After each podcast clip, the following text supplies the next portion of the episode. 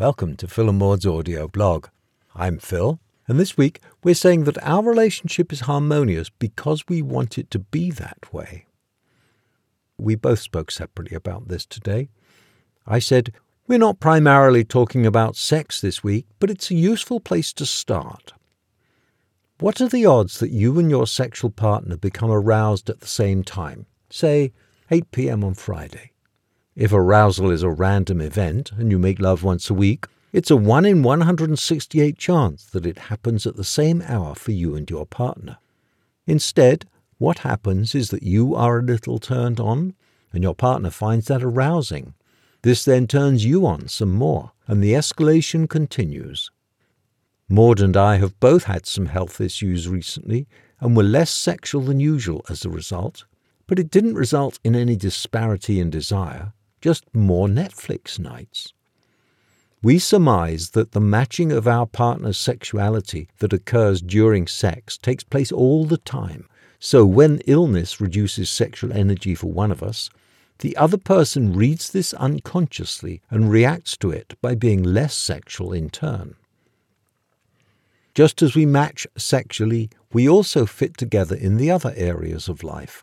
Washing up gets done, food gets bought, bills get paid. We marvel at how this happens so harmoniously. There are no lists, no negotiations, no quarrels, no compromises. The degree to which we match is beyond improbable, yet it is also not something we try to make happen. We have puzzled over the level of agreement for a long time. Are we an improbable match, or are we doing something without being aware of it?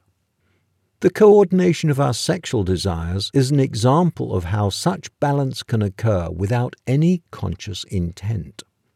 The harmony in the rest of our interactions is because that is the kind of relationship we want to have, and so we make it happen. It is intention without effort. The actual process is like riding a bike. Once you know how to ride, you stay in balance without even thinking about it. In my teens, I belonged to Catford Cycling Club. Once, someone brought a tandem to the weekly clubhouse meeting, and I rode in the rear position. But I was so used to riding solo that I jerked strongly on the handlebars at the turn, threw the bike off balance, and we fell over. We do have a way of finding harmony when needed. We call it our process, and it consists of each of us speaking our wants and needs in turn and suggesting alternatives until we find something that works for both of us. It works both for resolving differences and making decisions. We chose our anniversary event that way, but generally we seem so attuned to each other these days we'd rarely resort to using it. You might be thinking that it's fine for them, but my life isn't like that. We're here to tell you that bicycles do exist and you can learn to ride one by practicing individuality and acceptance. Maud spoke to the same subject. She said, Intention without effort. This is a wonderful way to describe one of the mechanisms of our relationship that make it work so well. We have the intent toward harmony, toward peace through mutuality rather than compromise. We must have talked about it way back in the early days. We must have found resonance in this kind of intention, and yet it has become such a natural part of the way we are together that we seem to do it almost without awareness at this point. As much as that is so, it is also true that if we veered away from that intention, if we acted outside of this way of being together, it would feel very off key, and both of us would notice it immediately and correct. We have a process for finding mutuality that is fun and brings an almost magical decision or resolution whenever needed. Our relationship is grounded in knowledge of one another gained through the open, undefended sharing of our inner being with each other.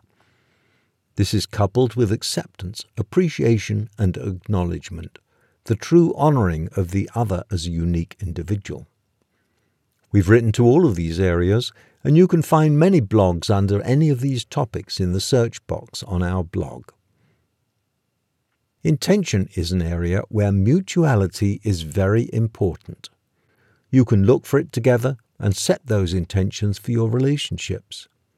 We want you to know, if you don't already, that it is possible to have peaceful, harmonious relationships without giving up on what you want and need or who you are.